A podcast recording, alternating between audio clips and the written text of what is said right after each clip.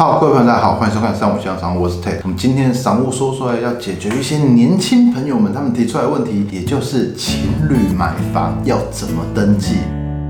或者是如果你们是兄弟买房啊，投资人或是几个好兄弟朋友一起投资，该怎么登记房屋的产权？应该登记谁的名字？基本上我们通常买房子的人登记就是一个人，他是所有权人，因为他拥有百分之百的产权，所以未来这个房子要怎么规划，可能做一些产权的变更，或是你要变卖或是要出租的时候，都只要对一个人，这都是单纯没有问题的。可是因为现在房价关系，很多年轻人收入也不到，那就像我们之前有跟大家讲说，哎，我们夫妻共同买房，可是再年轻一点的。朋友们，因为现在很多人不结婚也可以生小孩了嘛，所以不结婚也想要同居。那同居的选择，除了租房子以外，他们想要买房子的时候，就会有情侣共同买房子这个话题。那情侣共同买房子也有一个好处，就是说，哎，男方和女方都可以为了，当然彼此未来可能有共筑爱巢或是结婚的一个计划的话，他们现在就可以开始一起两个人在工作都存一点点钱，就等于说要买房子，房子面未来就会有一个窝。但是呢，这个由谁出资，登记为谁，谁的比例占。多少？然后贷款要用谁的名字？这些，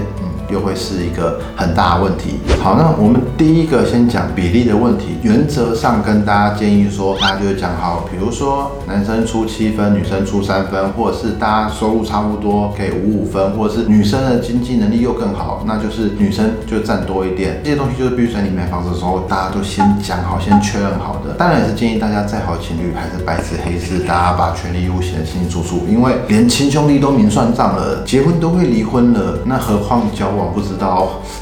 希望大家都一路顺遂啦！再来登记为谁的话，这一点其实有一个重点，比如说大家的钱是够，比如我一次买亲的，一次付亲的，你想要登记两个所有权人，就登记两个所有权人，这都是没有问题。可是当我们需要贷款的时候，也就是说大家可能哎你拿一点点，我拿一点点，我们一起凑这头期款的时候，我们变成两个人要共同持有，可是两个人要共同持有，在贷款的时候，银行是大部分是不认同的，银行不会贷款给两个人。或是不会让你们有一个共同贷款，这些银行都是不接受的。银行只会接受贷款一个人。那这个时候，我们一定会选条件比较好的那一方作为贷款人。第一个，他贷款的额度会比较高；第二个，他贷款的利率有可能比较好谈。那另外一个人就有可能做担保人，那去增加这一个人贷款的条件。因为既然两方的财力都没有这么好，到足以可以买到一间房子的时候，就用这些配套措施。好，那这边顺带一提，如果你们是男方。跟女方一起合买一个房子，那还会有个继承问题。如果今天发生了不幸的意外，有一方突然离开了，那因为情侣是没有法定关系的，他不像夫妻，夫妻可以共同持有，或者是一个人离开了，他可以由另外一半去继承。如果是你们只是情侣共同登记的话，那未来假设其中一方走了，只能由他的亲人去继承他的产权，也就变成说，哇，我突然我变成我突然跟他的姐姐。还是跟他的爸爸，还是跟他妈妈，我们共同持有一个房子，那这也是会有很多困扰的。再来会有遇到一些，呃，有些时候不管啦，女生跟男生，男生跟女生会吵着说，那是谁要登记这个房子啊？或者是说，女生有时候会跟男方说，哎，我希望登记在我名下，那这样对我有比较有保障。如果我们以后怎么了，这个东西就变得牵扯到你们感情的因素了。反正这个也是一个问题。再来，如果两方的收入差异太大的时候，如果登记在比较没有钱的那一方，这样举例不好了。或者是讲说，如果是父母亲买给小孩，来登记在小孩的名下，但是小孩子的本身的薪资收入啊、还款来源没有那么足的时候，还很容易被界定为赠与。如果一界定为赠与的时候，还会有赠与税的产生。所以两方收入如果差异太大，或是有一个根本没有在工作的时候，那你要登记在呃财力比较差的那一方的时候，这都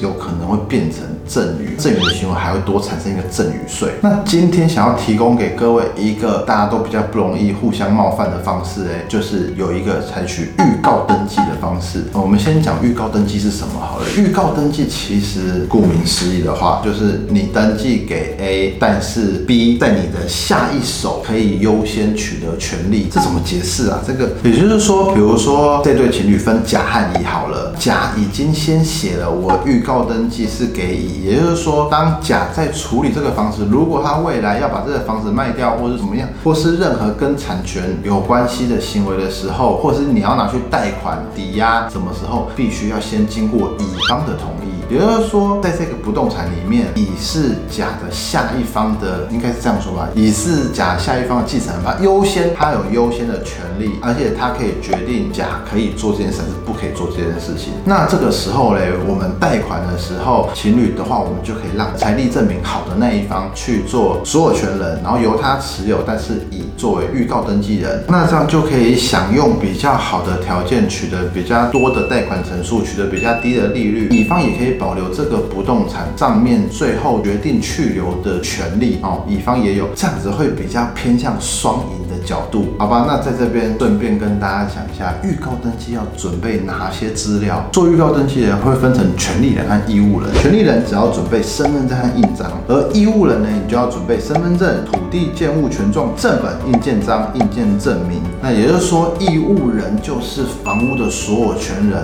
而权利人就是拥有这个预告登记权利的人，就等于说，嗯，还是把两个人绑在一起。那么预告登记要做多久时间呢？那基本上只要两个工作天就做完了，所以是说它是一个非常普通的事情。就换句话说，其实预告登记又有一点点像是我们之前讲房屋，如果银行做贷款，银行也是你的债权人嘛，然后你说二胎这种概念，就是去锁定你的所有权。整体的流程呢，在地震事务所就可以办。那相信大家只要去地震事务所稍微询问一下，这个就是这是很平常的事情啦，所以大家不要觉得说做这件事情是非常困难或非常麻烦的，其实应该是天天都有人在做这些事情。预告登记的费用嘞，基本上我知道大概是五千块或是六千块起跳啦。五千块可能是比较好的，因为你要请代书嘛，就会有代书费，但是是没有其他的地震规费要给。反正整体实物的流程呢，大家可以上网查一下，这不是很困难。当然你也可以委托别人去办，那可能就是多付一些